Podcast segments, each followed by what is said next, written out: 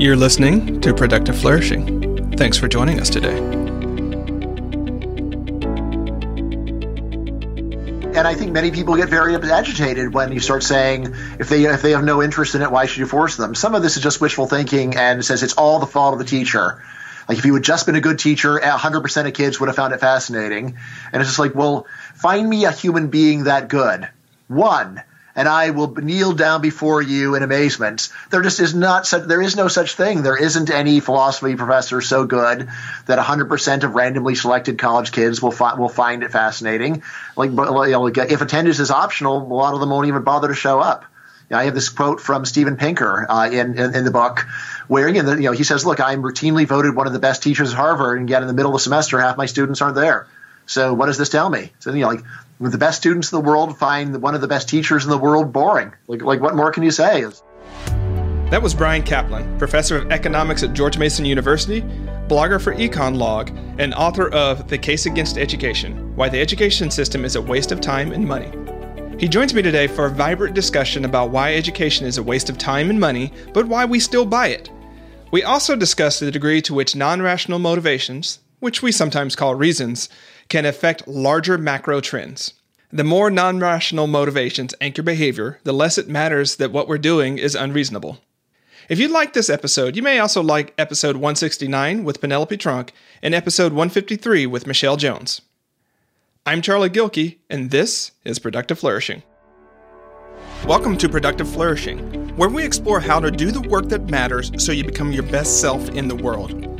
I'm your host, Charlie Gilkey and I'm joined by Angela Wheeler and other guests who will share their stories, insights, wins, and challenges in the hopes that our journeys and stories will help you with yours. Now, on to the show. If you ask me to name the single biggest workplace time waster, I don't even have to think about it. The answer is email. In fact, a recent study found that almost 50% of the time that managers spend tending to their inboxes is spent on emails that should have never been sent to them or that didn't really need an answer in the first place. But what if you could just press a magic button and never see those time wasting emails again? Well, that's exactly what SaneBox does. With just a few clicks, SaneBox automatically gets your email under control and filters out the messages that don't need your focus. And you don't even have to switch email apps because it works in concert with whichever email clients you already use. It also has some nifty features like the Sane Black Hole, where you can vanquish senders you never want to hear from again, and Sane reminders for sending email reminders to your future self. See how SaneBox can magically remove distractions from your inbox with a free two-week trial. Visit sanebox.com slash giant today to start your free trial and get a $25 credit. That's S A N E B O X dot com slash giant. I've used and loved SaneBox for years, and I think you will too. Bryan, thanks so much for joining me. Um, we're both passionate about education and especially alternative education models because, well, the system is broken in so many different ways. And so I'm so happy um, to have come across your book and be introduced um, to you through Toddcast. And so thanks for your work and thanks for showing up um, on the show today. Great pleasure to be here. Thanks a lot. Alrighty, so your book is The Case Against Education. And as you mentioned in your book, you're now in your 41st, 41st grade, but it might be 42nd grade now, right? Yeah, yeah, now it's 42nd. 42nd. Yep. um, and the academic institution has treated you really, really well. Like you're not one of those like, you know, struggling professors that can't get tenure or, you know, everybody hates on you. But so why write a book that has actually makes a case against education, against the very thing that works so well for you? Yeah, so I see myself as a whistleblower if I, you know, like, I mean, I've just seen so much waste of time and money over all these decades in education. And I feel like as an insider, I'm in a unique position to credibly complain. So, you know, like, again, like you were saying, if I, if I were someone who had just failed to get tenure and I was living in my mom's basement, then people would say, yeah, this guy's got sour grapes. Of course, he's going to be unhappy with the system. But, you know, the system's fantastic for me. It gives me a dream job for life. Everything's great. But yet, from the age of five on, I've just seen a system that seems dysfunctional to me. And on top of it, there's also just a great intellectual puzzle to me. Like, what in the world is going on? Why is it so dysfunctional? It seems, you know, for most things, there's pressure that would go and at least move things in a better direction. And education seems to be so stagnant. so so stagnant and you know there are different ways and, and you talk about this in your book there are different ways we might critique education as it is right now right we can critique the sort of from a pedagogical practice like how are we teaching whether that actually is is mm-hmm. you know in a way that students actually learn or whether it benefits the professors and the teachers doing the teachings that's one sort of argument mm-hmm. Mm-hmm. i think but your argument is different right your argument is right. you know that well, tell us what your argument is so that I don't um, completely butcher it. Yeah, so the heart of it just says that most of what kids are taught in school is not relevant in the real world. There's a reason why you forget almost everything you learn after the final exam, and that is that on some level you realize you're never going to need to know it again, and you did very little practice, of course. And then there's the puzzle of, well, why do employers reward you for having jumped through all of these subjects where they don't actually need you to know them? And that's where something called the signaling model of education comes in. And you know, this is basically a simple idea. It just says that there's really two totally different reasons why an employer might reward you for your education. One, the usual one is you learn skills in school and they want those skills and they pay you for the skills. But a totally different reason that I say explains what's uh, the dysfunctional part is that – even when you study something that is completely useless on the job, it's still impressive. It still provides certification. It still gives you some stamps on your forehead, which convince employers, and reasonably so, that look, if this kid could do that well in Aristotle and Latin and you know, medieval history, if he could if he could do well in all those subjects, then probably we can teach him how to be a waiter at a restaurant or a secretary at this law firm or what have you. Absolutely. Well, what's interesting about this is when we look at the history of education, like prior to what was it, the 1830s or so, mm-hmm.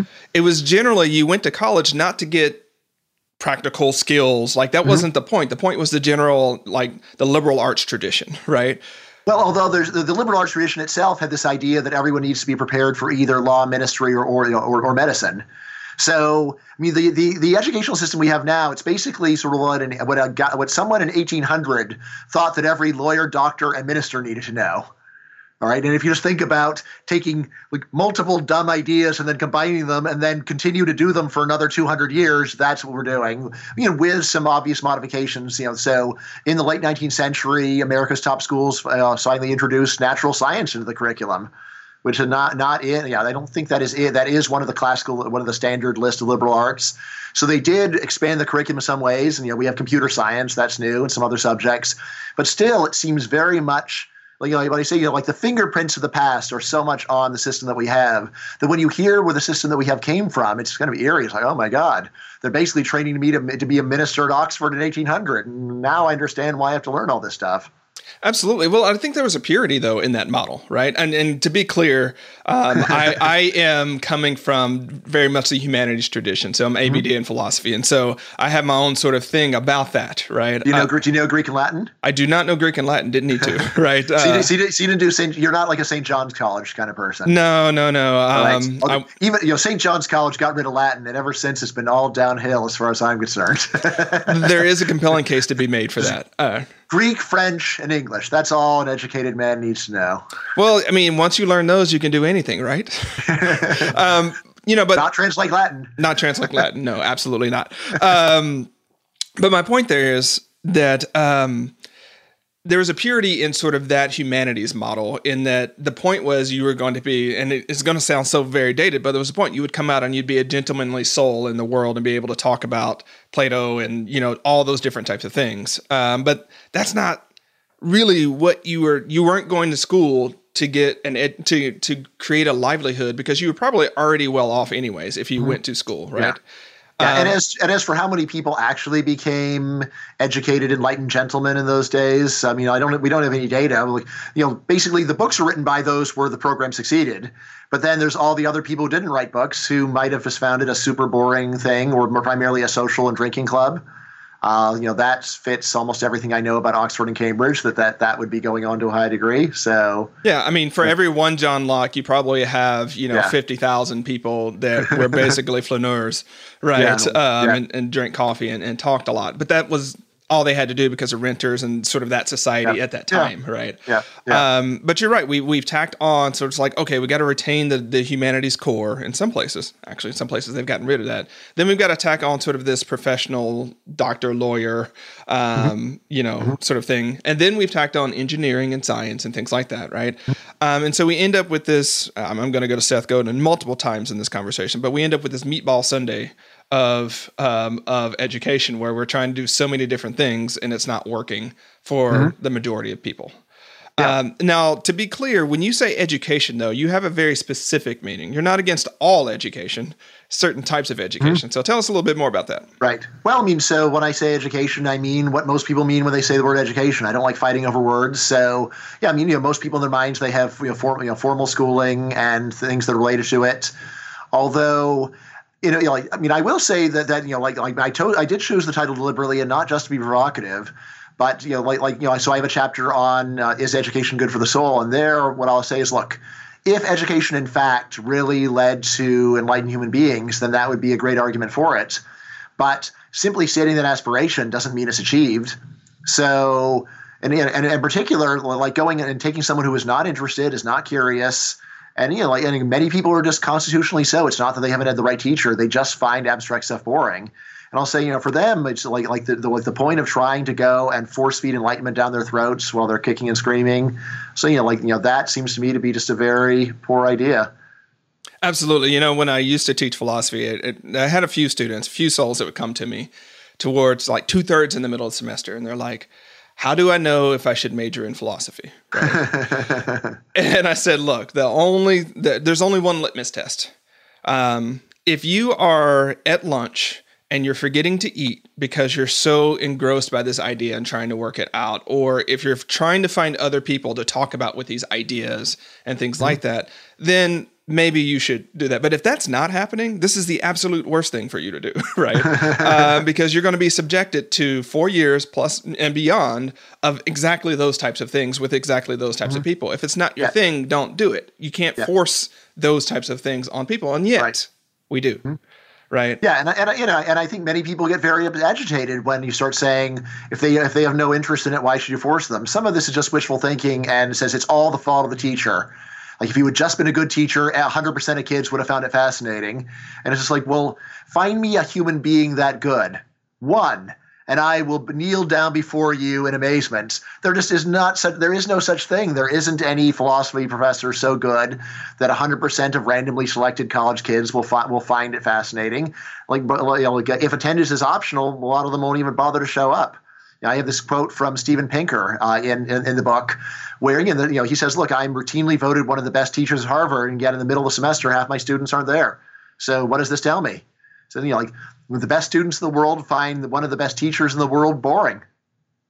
Yeah, like like what more can you say? It's like QED. Yeah, well, and from my tradition, like Aristotle, going all the way back there, like he was one of the first ones. Like you know, philosophy is good for sleeping right? Um, I mean, this is this is a philosopher saying this about you know his his work and things like that, right? And so, of course, he had a whole long argument about why that is, and so on and so forth. But yeah, what what what, what does that? What does he mean by that? Does it mean that it's you'll sleep the sleep of the just, or no? It means that it's boring, right? He goes ah. through explains why it's boring, okay. and people who read philosophy really? fall asleep, right? and and this type of thing. And so that's it's it's real. I still read philosophy to fall asleep, right? Um, sometimes read it in the morning too, unfortunately, and then fall asleep. Uh, but that's neither here nor there. Um, your argument, though, is that the primary value of education, at least as we know it now, is not the human capital argument. I mean, right. we, we get better right. and things like that, but it's actually that um, it signals something in right. the broader marketplace.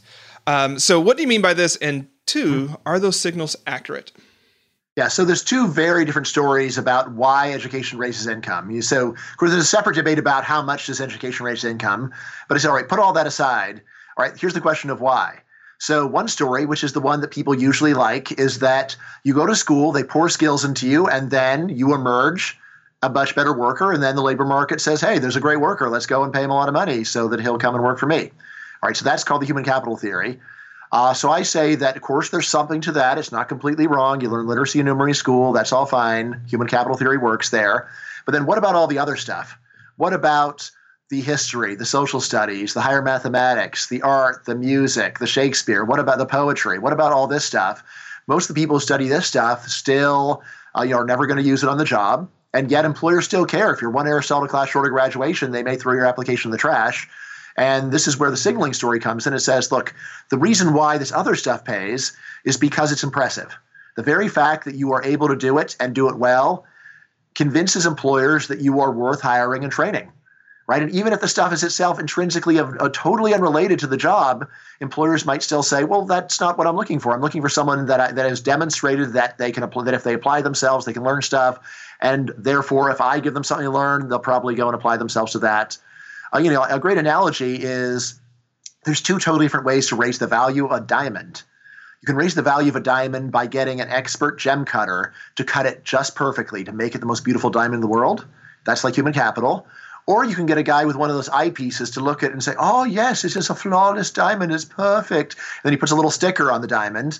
And these both caused the, the market price of the diamond to go up, but one transformed it and the other one simply identified its, its likely attributes.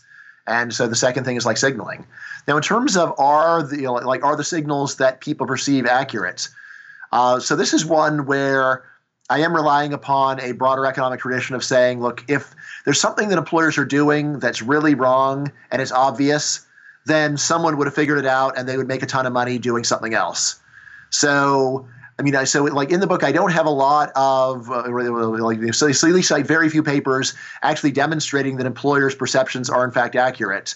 There, I am relying upon you know this more more general economic point of look if it really were true that high school graduates were just as good as college graduates at doing these jobs, then someone could go and pay you know like forty percent less and replace and replace their whole college educated workforce and that would be an enormous amount of money and this is really easy to do this is not like saying you need to go and come up with it with it like solve and solve you know, like you know solve like a for, the four color theorem in order to make a lot of money. This is saying that if you do some it, something any idiot could do, which is fire all the college graduates, replace them with cheap high school graduates, if that could make money, like it sort of seems like someone have already done it, especially since it's it's a lot of money. You know, it's also you know someone could be paying double the necessary price for salt and that would not lead to, to massive massive losses because it's such a small part of the pay of, of, of the business costs. But labor is such a huge part of most business expenses that if people were making a gross error, it's, it's hard to believe it wouldn't have been detected by now. Well, it is, but it's not. I mean, if we take a pure economic view of it, we would think people are rational actors and they would do certain mm-hmm. types of things. Mm-hmm. If we go the more behaviorist route, right, mm-hmm. we can see that people will continue to do irrational mm-hmm. things because of other non rational reasons, mm-hmm. right?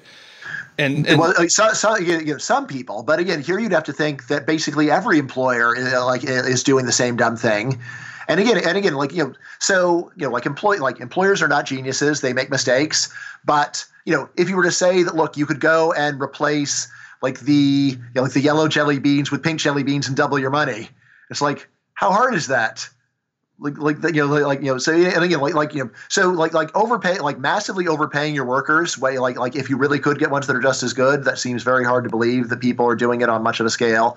Again you know, I, I do want to be open to the possibility of some things like this. So I mean one of the main uses that I put behavioral economics into the book is on the question of how do employers fire people mm-hmm. uh, this, is, this is actually studied more by sociologists than by psychologists but uh, you know, it's an interesting question. So, like, whenever, like, so at George Mason, most of our students work. So, like, often I'll be teaching the subject and I'll ask for a show of hands. So, how many people here have jobs? And, like, you know, 80, 90% of the students raise their hand. And I'll say, all right, so how many people are, uh, are at a workforce where there's at least one worker that everybody knows is incompetent? And normally, virtually every hand stays up. Mm-hmm. Virtually every person who has a job knows that there is at least there's one noticeably incompetent person there. And if you probe a bit more deeply, you know, like, like usually they'll usually look, well, the person's incompetent, but the business is making enough money that uh, the, you know, the, and and the person is likable enough that people don't want to get rid of them, right? And again, for like us, for a small number of incompetent people, this is this this is believable. But you know, if someone is like has an, their whole workforce is incompetent, their whole workforce is overpaid. Now that's the kind of thing that is really going to kill a business. Uh, so you know, like be very very hard to stay around there.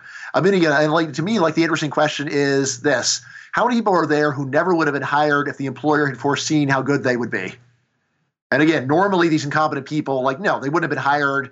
You know, like if they had if this had been foreseen, normally they're there because once they're there, either they're not they're they're they're they're not good, but it would be so much work to replace them that you just settle for a, a, a poor worker, or they're really incompetent and then people just pity them, and especially if it's the the really nice and competent worker, and then sort of the last interesting thing is that in what in the what, what you can call the termination community, the people who specialize in firing people mm-hmm. or get or getting rid of workers, they've they've come up with a very interesting concept which they call de-hiring de-hiring. So this is this is like this is you know you want to get rid of worker. Well, we don't want to fire them. Fine, let's de-hire them. What does that mean? It means help them get another job, and pretty much just conspire with this person to trick their next employer, so that when the next employer figures out what you've done to them, they too are in the same position that you're in, where they're like, well, I don't know, maybe we should just live with this person. Now, this is all interesting in terms of the thesis of the book because if employers were willing to give someone a chance and then immediately fire you as soon as they decide that you aren't working out, then you might say, well, signaling could help you for a little while, but it's not going to have much of a payoff because very quickly people will see the truth, and that'll be that'll be the end of the gravy train. But if people are willing to keep overpaying you after they see the truth, and if when, they get rid of you, they help you to move to another victim, then it's much much more plausible that a that a inaccurate signal when it occurs really pays you for a very long time and, and is a actually a great deal. So. Um, you know, several times uh, in the, you know, at least, at least you know, a couple times in the book, I asked the hypothetical of, you know, would you really, which you'd rather have, a Princeton education without a Princeton diploma, or a Princeton diploma without the education? Right, and you know, my slogan is, if you have to think about this, you already agree with me.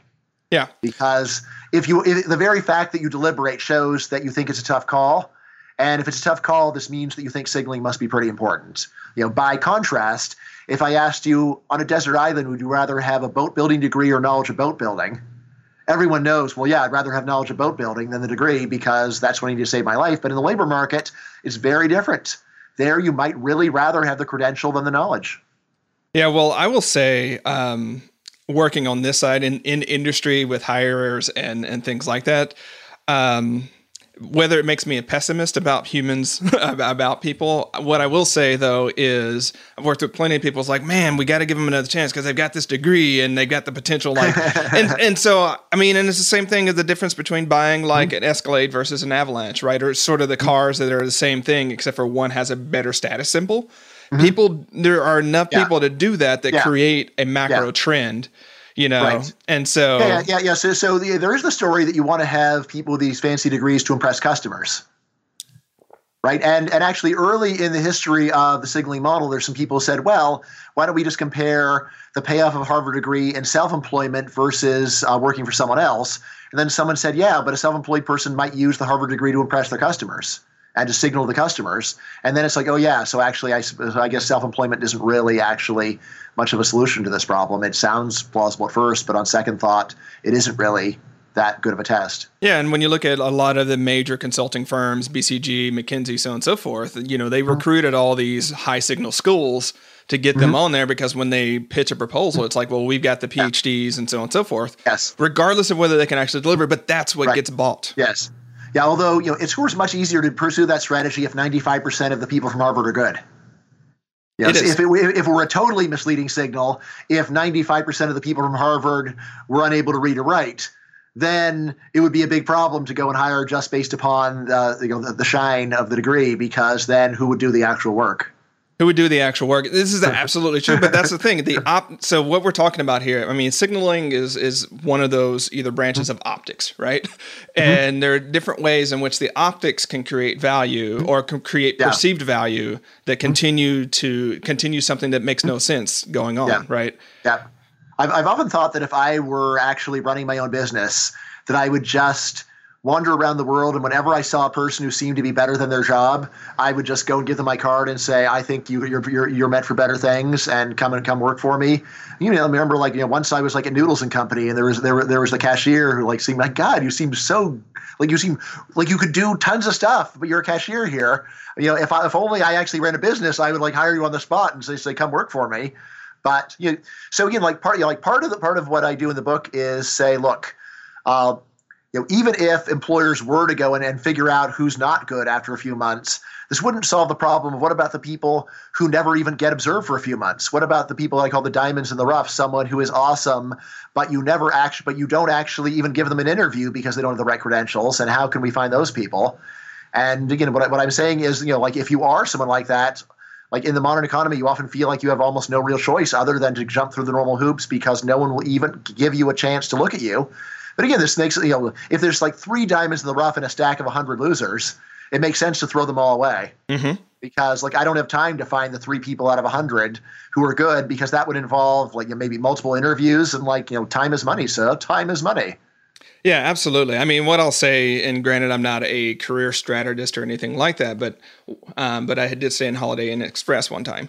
Um, sorry, I, I should stop telling that joke. Anyways, um, the thing about it is, employers are looking for people who have done something and have built something, right? And so, if you're one of those diamonds, in, a lot are right, a lot. Well, I mean, maybe maybe for the like like very very prestigious jobs. I mean, you know, you know, if you're hiring someone to work at your hotel, you're not looking for someone to build who builds who's built anything. It depends, actually, right? If you have, well, if you're dealing with people who are just. You know, resume yeah. jamming, which is a thing that people do, versus someone right. that's actually built something and has some, mm-hmm. um, has some initiative and spunk and so on, you have an edge. And so my my point here mm-hmm. is, you know, the lack of an education can be a downside in the market where we're talking about, right? Um, it can be easily overcome in some places. right? In some places with literally true, but misleading. I mean, sure, there's like some places on Earth where that can occur, but you know, like like so. I mean, like, like there there was a book that I that I footnoted in uh, the case against education, mm-hmm. and and I think it was called like like something like How to Succeed Without College, mm-hmm. and I read the whole book. And at the end of it, it's like, okay, I still don't have any. You haven't told me any of the practical, actual, usable strategy for how to do this. It's a great title, but like again, a lot of the advice was things like, well, informally take some college classes and impress the professor. All right, if I could do that, then maybe I could have just maybe I should just done the regular thing. It seemed like most of the advice was, you know, either that or it's like, you know, like get a patent on a great on a great uh, right invention. Like, oh, well, that's helpful. Yeah, well, I mean, there there are those types of things, but I think there are general skills. This is one of the reasons why. Well, it, there's also signaling at play is for veterans and and and you know people who mm-hmm. come from those. Like there's they can demonstrate that they've done certain things in the world through mm-hmm. their through their careers, mm-hmm. right? And mm-hmm. so that is something that they can leverage. Now, I'm not going to mm-hmm. tell everyone to go yeah. out and, and, become a mm-hmm. soldier because you're going to get hired afterwards because yeah. that's not the reason you want to do something like yes. that. Um, right, right. And there and there is at least uh, one famous paper in economics saying that people that lost the draft lottery for Vietnam and went actually wound up earning less than people who went. So those other people, uh, like it'd be like again, like this is the kind of thing where it'd come out that the veterans did better than everyone is saying. Well, see, the military goes and trains you and prepares you, but then it comes out the other way. It's like, well, I guess giving people a lot of military experience isn't that helpful for civilian jobs. I'm actually kind of a little bit surprised because I would have thought the military would at least sort of whip people into shape. Yeah, that that's a surprising outcome. So I might after the show, yeah. I had ask you to send me that that that report right. because right. Um, the general skills that we look across broad degrees of industries mm-hmm. are ones that the military tends to instill in mm-hmm. people, mm-hmm. right? Yeah. And so it's surprising. Mm-hmm. Yeah, so case. probably in, probably in Vietnam, most of these guys are just getting sent to the infantry. Yeah, um, maybe that, maybe, maybe, so that's so that's especially not really useful. And well, what uh, so it, will be hard to say for 30, 30, 40 years past. What I can say yeah. is the modern, yeah, the modern yeah, yeah, training. No, no, no. Yes, yeah, no, it'll be so that like could be like very plausible that it's completely different. So what would just like grunts in the military be? Would that even be twenty percent of the of the military now? About a tenth.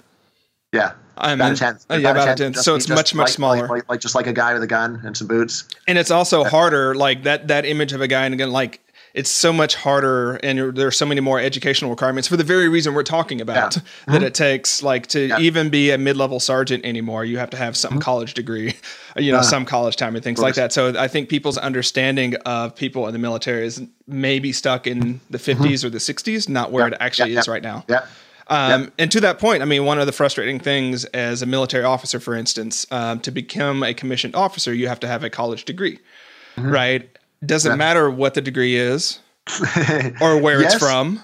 I've seen this in PhD programs too. Right. Uh, um, yes. Uh, there's the so yeah. I need to get a PhD in something or other. How about economics? yeah. Um, yeah. And so you like, know, it's uh, the same point. It signals something. That was always my right. point. What are we saying here? Right. Yeah. Um, yeah. So, you know, so so for government jobs, that's where I'm much more willing to say that it's just a dysfunction. Like it's it doesn't even make sense from the point of view of the people imposing the rules because there it's you know it's it's it's nonprofit, it's taxpayer supported, so you could do something, you could do totally wasteful stuff, and what's going to happen to you?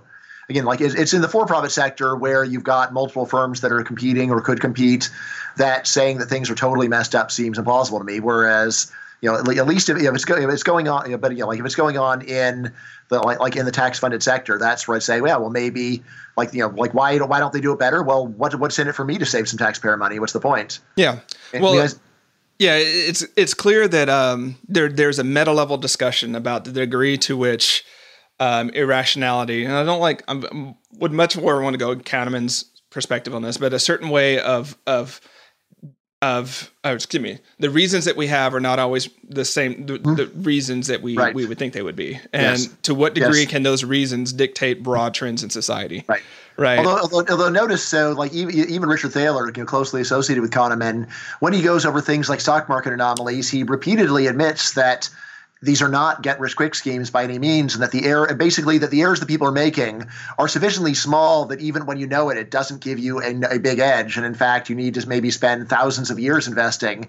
to reliably expect to do much better than chance, yeah. or, or, or, or than the regular strategy, rather. Yeah. So, I mean, like you know, so you know, like, like at least out, out of like for a lot of behavior, a lot of behavioral economists, when they go and highlight anomalies, they like if you if at least if you read them closely, you'll find out they are not saying that people are leaving millions of dollars on the table. They're saying that it is like a small percentage gain, which if you were a billionaire, maybe you could make some, make a few extra, th- you could make ten thousand extra dollars. But then again, if you're a billionaire, how pressing of a concern is that? Yeah, like, I mean, it's always tricky because, especially because as you know, it's sample size and where you're looking, things like that, right? Mm-hmm. Um, but uh, to this point, like for instance, I think our society's fascination with burials make no sense whatsoever. Do, right. you say burials, like burying bodies and putting them in the ground bodies? in yeah, graveyards yeah, and cemeteries? Yeah. Like when you add it all up, it it there's no conceivable way in which it makes any sense, right? And yet it's a broad, you know, it's it's yeah, a thing in right. our society, right? Yeah, yeah, but it's not like the industry is screwing up. It's you know, pe- people go and put a lot of their money in, and, and probably so some of it just because they're really sad and they feel they feel like they've got to go and do something, and then other know, other people, I I have known people who who actually admitted to my face well, if this were to, if no one else were paying attention, I just go and put put him in a cardboard box and that'd be it. But I, I don't want other people to talk. Yeah, well, so, I mean, I've told yeah, Angela yeah, to put me in a Folgers can, right? I'm like, it doesn't matter at a certain point. But my my point is that things like that can create broad broad trends in our society that you wouldn't think would have that effect. And um, and education. Yeah, yeah. You know, so like it's much easier for a consumer to be dysfunctional because you know if you go and spend you know like like you know five times the money you need for toothpaste that doesn't really work. It's not like you go, you don't die. You it probably doesn't even change the number of offspring you have. So there isn't any good selection mechanism. Whereas in business, you know, there there really is some very good work showing that. Over, that over the long run, there is a much higher attrition rate for businesses with low productivity, much higher survival and growth rate for businesses with high productivity.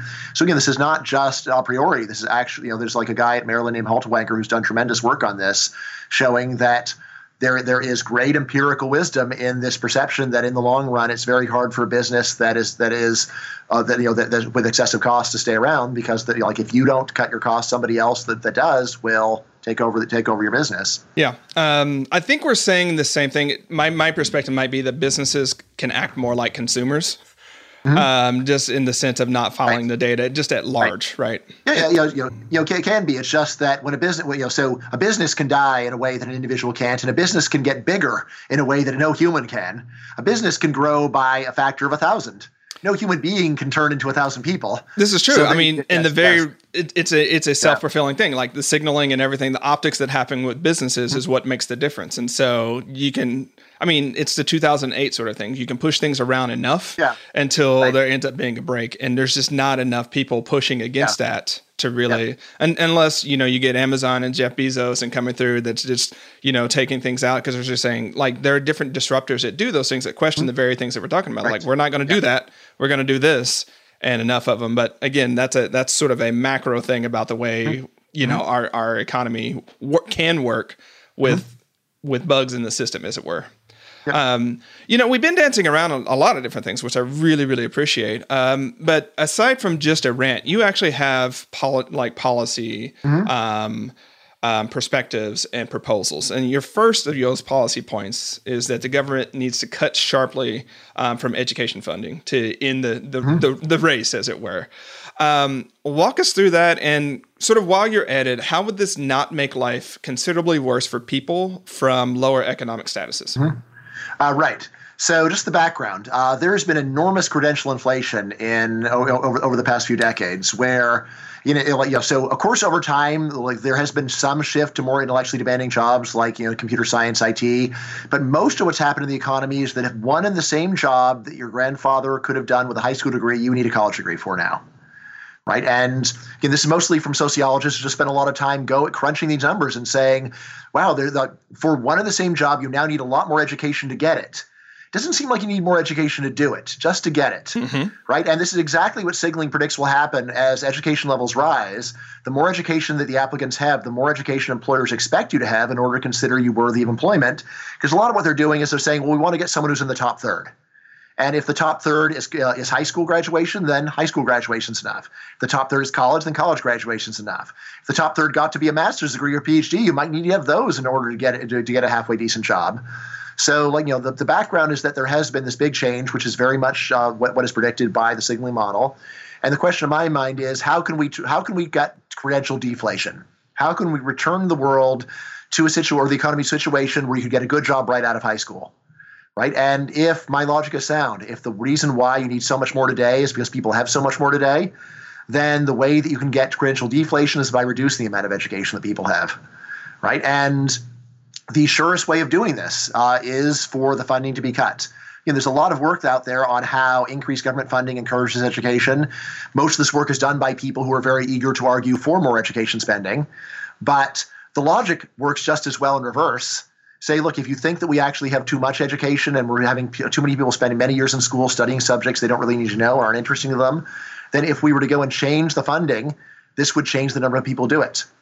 Now, again, you're like you're exactly right about the the, the fear that, that that clutches people at this point because they start picturing a talented kid from a poor family who can't go to college and then has and then is stuck working a car wash his whole life, right? And my answer to that is that's a reasonable prediction if only one person has their funding cut.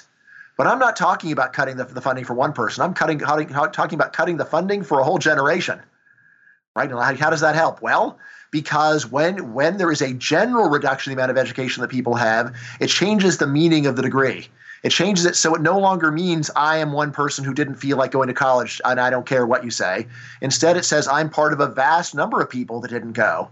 And it no longer, I mean, no longer do you then stand out as someone who had an issue or was lazy or not smart enough or not conformist enough. So again, like like you know, so I was just looking at the numbers. So like back after World War II, like, like about half of people in upper management would not have, would never have been to college. Never have been to college, right? Mm-hmm. And what this means is, and so like now, of course, almost all of them do. Almost all of them do do, do go to college. And I'm going to say the main difference in the world then and the world now is that now almost everyone that would, would actually be good enough does go, and so there's just very little room left for someone who do, who who lacks the degree. I say, wouldn't it be great if we went back to a world where employers once again were open minded?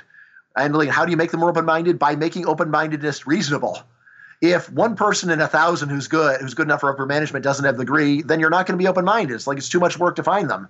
But if half the people that are good enough didn't go to college, this this this changes. So like the way that I often tell my students is, look, without all this government support, a lot of you couldn't afford to be here. That's the bad news.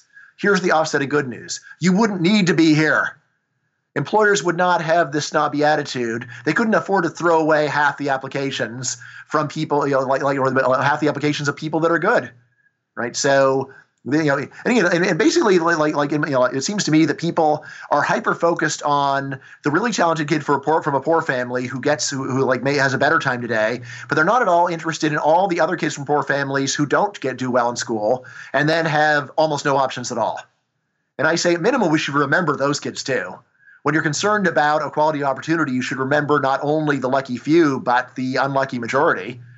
Right. So, you know, it's not like it's very uncommon for kids from poor families to, to graduate from college even today. So, and again, like imagine a world where kid, where kids in that position still were in the running for good jobs, right? Which they used to be and now are not. Yeah. I, so we can go a long time about that last little thread about mm-hmm. i wasn't necessarily talking about the uber talented kids mm-hmm. right um, i'm just you know looking at sort mm-hmm. of the middle classization of of um, mm-hmm. of education i am curious though because what we also see in the marketplace though is that when something is at it's supply demand right when there are mm-hmm. fewer number of people with mm-hmm. degrees there's I'm curious about it because it also seems like those people with degrees would mm-hmm. have a higher sort of optical perspective. Like mm-hmm. we would value them even mm-hmm. more. Yeah, yeah, yeah. That, that's completely reasonable, and, and, it is actually built right into my number crunching uh, when I actually go over this. But again, so this this is saying that. Um, you, know, so, you know, so again, like you know, the simplest. If you, if you imagine that you line everyone up on a scale of ability from zero to 100, so if right now, if say you have, have in a world where half, where the top half all go to college, mm-hmm. then like the the average ability of that group will be at 75, like average of 50 and 100, mm-hmm. and the average ability of the people who don't will be down, way down at 25 from zero to 50, right? And that uh, so and then you say imagine a world where only a few people go, like only the top 10% go, then their average is 95, and the average of the bottom group would be 45 right? So I mean, this is so yeah, like it's true that the people in that very top remaining group are going are going to do even better than they do today, but there's going to be a much larger group of people that are do, that are doing much better, and essentially like like, like if you know insofar as signaling is true. The average, the average is actually unchanged, but it's actually better to be in the low group in a, in a world where there's a lot of good people in the low group. Fantastic, because I was hoping um, I was hoping we pulled out sort of the Rawlsian framework on this one, right? Yeah. Where like if you yeah. if you had to choose yeah. an option, yeah, right, would you, rather be in a, would rather be in a world where you can get a good job right out of high school or not? Yes, and well, yeah, that sounds a lot better to get a, be able to get a good job right out of high school. And you know the fact that the kids who graduate from college are seen as really stellar in this world well, but still, like you can get a good job out of high school. So that's that's you know that's you know, again for a lot of people that's a, of course that'd be you know like very you know very attractive just so they don't have to go, but also just to say hey my fallback is just better. Yeah. I'll need to think about them. We might have an email exchange or something, or I just do a lot of writing about it. I, I do wonder about the long term power repercussions, right? Mm-hmm. Of just it's it's the one percent model over and over again right? Mm-hmm. Where the but that's that's neither here nor there. At, at, a certain point, it's better for more people to be able to get good jobs.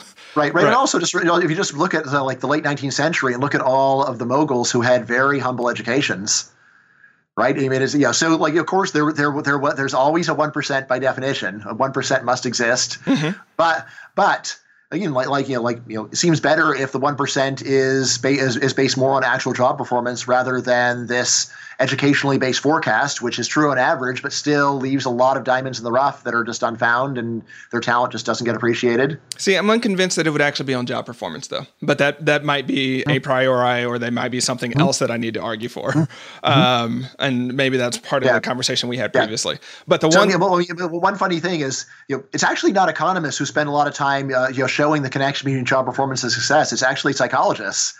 So, the whole field of industrial psychology, economists usually just treat it all as a black box, but industrial psychologists try to measure productivity through a lot of different ways.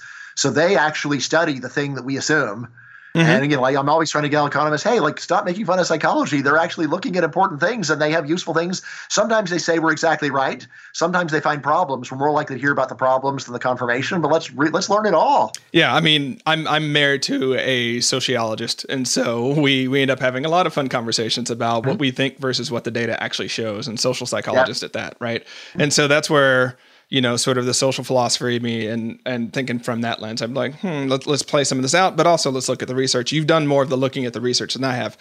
Um, but on the second point, though, the second policy thing, I actually am 100% behind you. I was like, and as I was saying in the green mm-hmm. room, um, this is going to be one of those because, like, I really agree with you. But the other thing that we can do is actually um, advocate for and um, push more for vocational education. Mm-hmm. Yeah. And so, in this case, why does vocational education uh, get sort of the green light um, when it could create sort of the same scenario?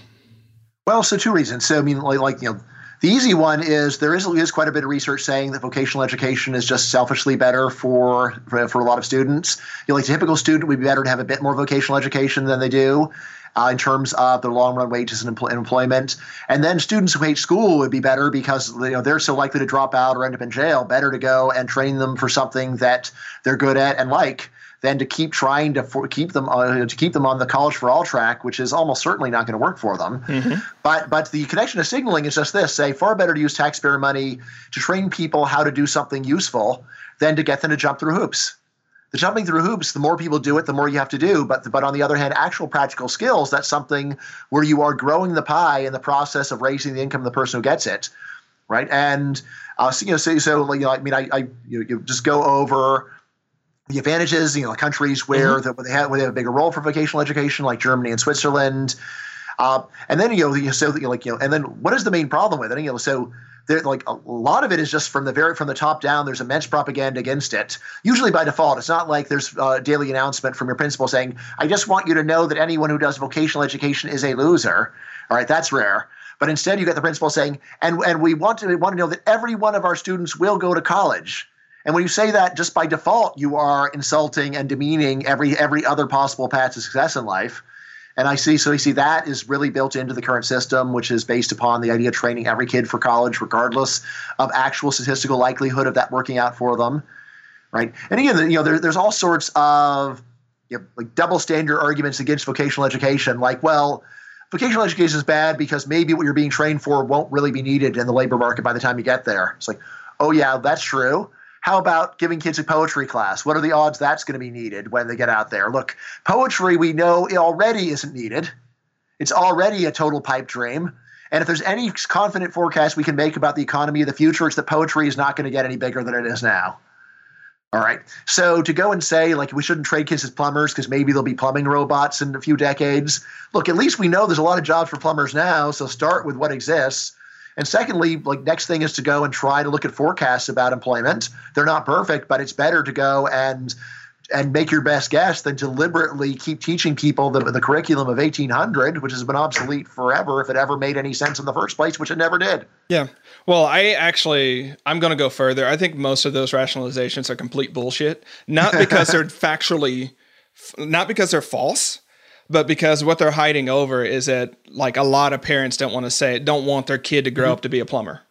Right. Yeah. That's not sort of that you want them to be the president or the doctor, all these sort of things, yeah. right? But it's like, you know, that's not something that people are super proud of for all the sort of societal signal to, and, yeah. and our general, our general sort of, you know, um, perspective about people who work in the trades. And if you really want to have, like, a lot of kids will end up asking me, like, I don't know what I want to do, don't know what college I want to go to. And I'm like, have you considered going to a trade school or maybe going to the military or maybe going to, mm. you know, some of these other things? And they've never actually thought about it, like, yeah, that that's sure. an option, right? Right. Mm-hmm. Um, to do. And I'm like, well, no sense in going and spending a bunch of money to figure out what the hell you want to do with your life and then have that thing that you're buying not actually help you do that thing, right? There are different options, right, that you can do here. Hmm. Yeah, so I mean, I think what you're saying is totally right. There's just a ton of a ton of parental resistance too. No kid of mine is going to do that. But you know, worth pointing out, you know, there there there are also plenty of what we can think of, of neglectful parents who just aren't very interested in their kids and don't have a strong opinion and like aren't even doing the basic stuff for their kids. Sadly, and for those kids, it seems pretty likely that if, if you had guidance counselors and teachers saying, we think you'd be a good plumber or electrician, I don't think those parents, you know, the parents who can't even be bothered to make sure their kids aren't getting drunk, aren't drunk at school, they're probably not going to go and interfere with their kid becoming a plumber. So I'd say that like you know there's there's a lot of kids right now who just detest school and are, and statistically are likely to end up in jail. Who the system actually, if it were willing to just go and do the unthinkable of saying we don't think this kid's going like seems kid like the kid's unlikely to do well in college. Let's find some, find a better path for him. That I mean, I think in those cases, you know, at least there's enough enough there's enough parents that would not interfere that there's no excuse for not expanding it. So yeah, well, you know, it's one thing if you, if you say like this kid would be a great plumber, but his parents say no. Well, what are you going to do? You can't like you can't overrule the parents. But what if there's a kid? Look, the kids hate school. We think he'd be a good plumber, and his parents are AWOL. His parents parents are, bar- are like barely paying attention to him.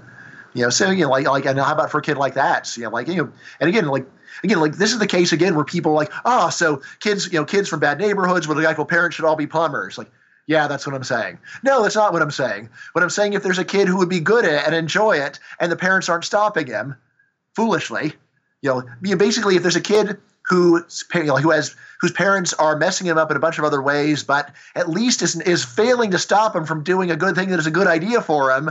Why not take advantage of that situation to go and give the kid a better life? Like why? Like again, like these these scruples that people have of look, everyone should try college once, and if they, and if they fail out and, and waste a year year life and a lot of money, then they can try plumbing. Like, yeah, I mean, you know, I think I think a lot of people at that point don't feel like trying plumbing. A lot of people at that point feel like robbing a liquor store. They're so, they're so, they're, they're so frustrated with the situation. Yeah, I mean, it's unlikely that I'm going to write the book about the case of against education because you've already done it, um, and you've done a great job with it. But what I would say, if I had a wish, it's like let's just delay any any discussion of college until people are 22 right? Um, like that's yes. Like let them have four years of doing different things, right? Yes. And let's not make it the damn default option. Yeah. Because mm-hmm. we know the default option is not working for a whole hell of a lot of people, but they mm-hmm. get funneled into it anyways. And so I think it's a really good question for parents and kids in our society to be asking, what do we do with mm-hmm. kids who are 18 to 22 that are not just you know in another educational purgatory? Right? Um, yeah, yeah, yeah. Whenever, whenever there's someone who comes and says, "Look, I'm a practical man, and I believe that kids should have a gap year where they get a job or something," whenever, whenever I meet people like that, I'm always like, "Oh yes, you've fallen right into my plan," you know, because you know what? I think a lot of kids who take a gap year will never go. Especially if they get a job, they learn some real skills and make some decent money. There's you know, there's a lot of people at the margin who, if you just give them any breather from the system and, and show them anything else, will decide, look, I don't like this. Why do I have to do more of it? So, you know, so from the point of view of someone who wants to make sure their kid stays in school, then I think that your your your idea is probably bad because. But on the other hand, for someone who wants them to get real skills and become independent adults, your idea is great. Yeah, well, and and that's the better and that is the better approach, I think. Yeah, well, that's that's implicit. The latter one is like I don't think that that should be the default option for a lot of different reasons, right? And um, now there are some people who have been a math prodigy since they were 14 mm-hmm. right now the, what are you going to do if you're a math prodigy in certain ways you know? Yeah. like there are certain outcomes that are going to go or mm-hmm. maybe you just really do want to be an engineer that requires a certain type of formal training mm-hmm. and things like that. Now we what i believe brian is saying and i'm saying the same thing is that yes we can create outcomes for them. We can create pathways for them. We're not saying they shouldn't go to college. Yeah yeah Right. Yeah, yeah that's, that's fine. I mean, again, like still, it might be nice to have some curricular reform, but yeah, I mean, so you know, like people, people in CS, they're learning a lot of useful stuff. You know, they may have to take a couple classes in computer theory, which they don't need to know, but it's not, it's not like this utterly dysfunctional thing with, with, that it is for so many other for so many other majors. Yeah, and so um, socially, socially dysfunctional. Socially not, dysfunctional. Not, not, not saying it's selfishly dysfunctional, but so you know, again, for them, for them, you know, for people that did poorly in high school, I think it's dysfunctional selfishly as well as socially but that's a separate question. Yeah, I mean, I'm going to slide this in. I, I, need to do more of a more than just a formal polling of my friends. But it, what's interesting is so many people who graduate with humanities degrees end up not reading a lot of the stuff that they thought they would like. They stop reading yeah. or they stop doing the uh, thing, right? And yeah. my only point about that is you know, there's sort of an argument that it's going to lead to sort of this lifelong ability to do things, but turns out not to be the case, right? Like there, there are some of us who still continue mm-hmm. to do so, but anyways, that's that's neither here nor there. Just thinking mm-hmm. that. Um, sort well, of, well, it is kind of here. I do have a cha- I do have a, a chapter where I talk about that, and just you know, when people say, "Well, it's very important for education. Education's great because it leads to this lifelong enlightenment," and like, well, that's the aspiration. Is that actually true? And then, so why don't we just look at like like like like book sales for the classics or classical music sales or like other like how much high culture do people voluntarily consume and again it's such a small amount that i think you really have to say the current system just fails at spread at instilling any kind of any, any noticeable amount of sincere affection for high culture it's just a fact well, and I think it's always been that way. Like, there's this is not a new trend. Um, people right, don't read the classics yeah. anymore. 200 years ago, people didn't read the classics anymore, right? 200 years ago before that, they didn't yeah. read the classics yeah. anymore. Yeah. You're right. I mean, so what's, what's great about podcasts like yours is that it does open up these opportunities for the life of mine for people who have jobs and are busy or later in life. And, you know, like it, there's a, there's a total niche market of intellectually vibrant people out there a lot of them are not kids. A lot of them are older people. Or like one of the one, I mean, probably maybe the best class ever taught at George Mason is the Learning and Retirement Institute here, where they, they're all retirees and I go and I talk and they're, they're, like they are so happy to learn and so curious, but you know like uh, but like you know they're they they are self-selected to be there. So again, like I'm not saying people like this don't exist, but the idea that the current system has has created a world where there's where there's a noticeable appreciation of this stuff is wrong. You know, like you know, to me, I'm just grateful that the internet allows us to go and reach this this very dispersed audience of curious people who are there, but often they're so spread out geographically, you can never bring them into a physical classroom but we can all be in this great virtual classroom together and you know like, you know, we can light a candle against the darkness even though the world's full of darkness yeah. Well, I think it's it's true learning when you show up in that sort of thing. Like when legitimately interested in it, I want to take it, I want to chew on it, I want this to inform and, and change my life. Like that's true mm-hmm. learning and, and things like that, which I love. But you know, any I won't say any. Um, a lot of educators get to the point that once you get realistic about it, you realize you're probably going to reach 20% of the kids on a good day, mm-hmm. right? Yep. That like that's really who yep. and the 80% are just there because they have to be there or they're just biding time they're trying to get the grade yep. and, and, you talk about that and, and, that's really frustrating it's much better to have people who show up to your podcast or to your course or they're like yeah, i want exactly. to be here i want to learn this i want to be a part of this conversation bingo all right um, so what has been the most compelling rebuttal you've heard um, to your thoughts and, and how have you incorporated it or worked through it yeah, so there's an economist named Eric Hanushek who I actually had the privilege of debating a couple weeks ago. And in some ways, he's on the same page as me because he starts off by saying, look, mere years of education don't really predict much about national prosperity. Just throwing money or resources at education doesn't seem to be very predictive. And so, you know, so so far, uh, you know, uh, there he's on the same page as me. Then he says, but what really is super predictive of especially national prosperity is national test scores, especially like math and science scores. So roughly what he wants to do is to reorient the whole, whole education system towards the direction of boosting math and science scores. And just and you know and rather than cutting spending say let's just go and redirect it towards getting getting learning up to a really high level right? And so you know like i think it's it's it's a reasonable approach. My rebuttal to him you know so you know twofold. So first of all i just say pragmatically the system has been wasting so much money for so long i just don't trust them to go and reform. Say look sure you can go and tell schools look from now on, when you get this trillion dollars a year, we expect you to teach kids lots of math and science. You better. And they're like, oh, sure, we'll make sure we do it. Yeah. And then they'll keep doing the same thing they always have. So I just don't believe that they're going to change. You know, like they, they, you know, like the current system, they like doing it the way they're doing and they don't want accountability. And they don't want to have to go and be responsible for teaching lots of math and science successfully. You know, I mean, they, they like the pure input model where teaching is trying to teach, not action rather than learning. But my more fundamental objection to Hanushek is this. See, it just doesn't make much sense that math and science would have these great social effects since the typical job uses little math and virtually no science. So I say what's more likely is that he's actually picking up the effects of intelligence rather than math and science. And again, it makes a lot more sense for, for national intelligence to have a big effect upon national prosperity because we're always using our intelligence all the time. Every job requires intelligence. But but I go months before in between using biology on the job. So I, I say what you know, and, and again now intelligence is not actually fixed. There is again, and this is there, there is tons of tons of research showing there's lots of ways of changing intelligence.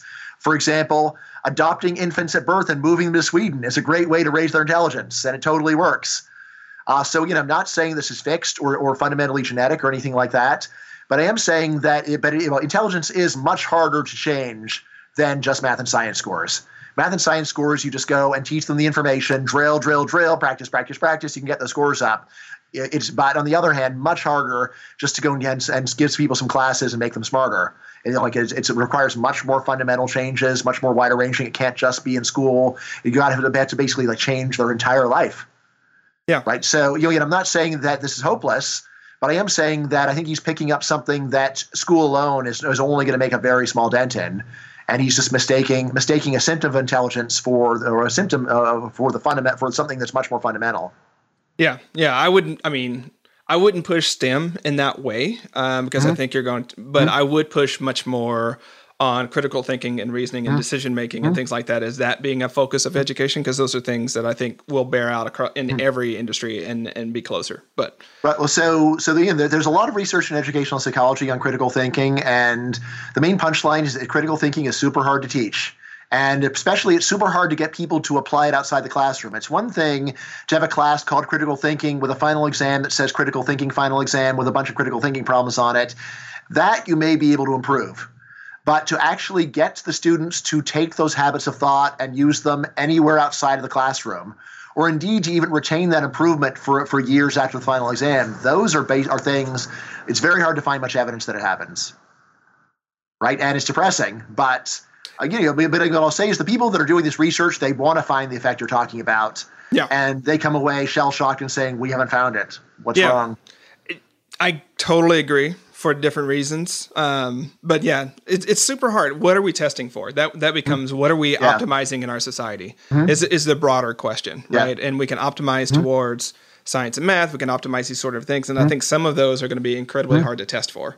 Um, but yeah, so I mean, it's like critical thinking. Like, like you, I mean, like I, if you're if you're interested in critical thinking, I encourage you to read the research because there's some really great research that's been done. I mean, even things on the order, uh, you know, so like one of my favorite experiments involved giving people a bunch of questions that tap critical reasoning, but are very unlike anything you're likely to learn here in any class. Mm-hmm. And then and and so you know, like one one question was uh, you know, and they, and they actually this is this was in the 80s. So they actually tape recorded the responses and then had judges score the quality, of the, uh, like the number and quality of the arguments. But like one question was, what would be the effect on litter of a five of a five cent uh, bottle deposit? Right, and then again, like some good things, right? Well, five cents that does give an incentive, but doesn't seem like a very big incentive. And then on the other hand, bottles are only a small part of litter. But on the third hand, perhaps this would lead to some people actually collecting bottles all day as a job. And again, these and they, they just recorded what people said about these kinds of things and put that, out on. And this kind of thing where you'll see that people with more education do quite a bit better on these kinds of tests, mm-hmm. but they don't improve during the course of their program. So if you go and look at like compare like the freshmen versus the seniors in college, almost exactly the same scores. So they do better than the high school graduates, but this looks very much like it was just selection and they didn't actually improve causally as a result of the education. Because again, they're so rarely are they called upon to actually do general critical thinking. It's always so circumscribed. And again, you know, there's famed Harvard psychologist Howard Gardner with his multiple intelligences. Mm-hmm. Uh, but like one of the main things that he's talked about is in inert knowledge, inert mm-hmm. knowledge. So this is uh, like what you do is you get physics students who can do all the problems. They get A's in the class and then outside of the classroom, you give them a video game that operates along the along the principles of Newtonian physics, and they don't do it right because they keep using their pre their intuitive physics, which is wrong. Right, and you know, and you know, like you know, you know, like you know, there's like you know, objects, uh, you know, objects at rest remain at rest in the classroom, but not, but not, but not on the playground. Right? I guess the other one, like objects in motion remain in motion in the classroom, but on the playground, on the other hand, they naturally decelerate. Yeah. Yeah, right? and and stuff like that. To that point, I'm also talking about like you know what we would teach in philosophy, of course, right? Um, mm-hmm. Of being able to point out, you know, informal fallacies and and ways mm-hmm. of thinking and bugs right. in the system and things like that. I'm including that as part of that, but mm-hmm. we don't have much evidence yeah. of how yeah. that turns out. We yeah. don't have much evidence of it being taught, right? I mean, how, how, many how many philosophy majors talk philosophy outside of uh, of school? If they are around other philosophy majors, quite a lot. Well, well yeah, yes, but that's those are the selected ones. Yes. Yeah, but like you know, like your normal, you know, like the median philosophy major whose friends are not fellow philosophers. How often are they applying philosophical concepts in their daily conversation? I don't think. I mean, I mean, it, so I was. I it's hard to tell. I, I mean, I was, I was, a philosophy minor, so to my mind, hardly ever. Yeah. Um, you know, again, there's the cream of the cream, the people who are the future philosophy professors. they're, they're and yeah, so they're doing it. Mm-hmm. I mean, economics is actually even worse than philosophy in this regard. So I would say for economics, even most econ professors do not regularly apply economics outside of a professional context. So if you, you know, like you know like the the fraction of econ professors who walk out of movies compared to normal people, I don't think is much greater than normal people. Even though this is the most like this is what you should have learned in econ one, first week of econ one. Yep, sunk cost, right? Yeah, yeah, sunk cost fallacy, and yet like like most economists that even econ professors that I met, they're still normal people rather than people who have deeply internalized what they've learned and try to live up to it. Yeah, that's interesting because I, I mean I think we can apply that to just about every other um, mm-hmm. way yeah. in which we might educate people that outside of the context in which there there's a performance yeah. aspect of it, they don't use it, right? Yeah. And so. Yeah. Um, Yep, and, and this is why, uh, like, a big part of the part of the case against education is that even when there could be uh, far, you know, very wide ranging benefits of a class, that doesn't mean they really happen, and normally they don't. Absolutely. Well, I'm looking at the time, and you know, obviously, I, I think we could talk forever and, and go different mm-hmm. directions. Um, but I really appreciate your time. We're going to go ahead and wrap this one up. All right. Um, Bryan, as the guest um, to today's podcast, you get to leave our listeners with an invitation or a challenge based upon what we've talked about. So, what would you invite or challenge our, our listeners to do? Hmm. That's an interesting question. So, uh, you know, how, how about this? How about you just go through the list of courses in whatever your last formal, you know, formal year of education was, and just compare those classes to what you're doing today, and see how often do you see any connection at all, right? I think that that's that's I mean it's a little bit depressing, but it's fair a fair trial, and um, you know you know just you know, you know fair, fair test of what I'm saying. Oh, and uh, by the way, so uh, my book, uh, The Case Against Education, is only twenty bucks on Amazon. So the real question to ask is, can you afford not to buy it? I don't. I, oh, that, that, I, I, I think the answer's got to be no, right? It's it right. absolutely has yes, to be no. So yes, absolutely yes. for for you, for your kids, for your neighbors, right? Everyone all. needs their own copy. You don't want to fight with your friends and children for for uh, possession of the copy. So just get multiple copies. It'll all work out. Bryan, it's been fantastic talking to you today. All right, all right, awesome. Thanks a lot. Okay, listener, so you heard it from Bryan. Go back and look at the last year of your education, whether that's undergraduate, whether that's graduate, whatever it is, and see how closely that knowledge, those courses are applied to or are relevant to what you do day in, day out. Um, it's a litmus test to the degree of how well that may have served you. Um, if you, you know, if you do this and you see, great, you know, um, did help me, that's fantastic but we also want to think about what we're doing with the next generation of kids and educators so that we can um, use our limited resources on something that makes a lot more sense. Until next time, stand tall. Thanks for listening to Productive Flourishing. To get more resources that'll help you finish the work that matters and be your best self in the world, head on over to productiveflourishing.com. If this episode warmed your heart or got your wheels turning, We'd really appreciate it if you'd leave a review for the podcast on iTunes.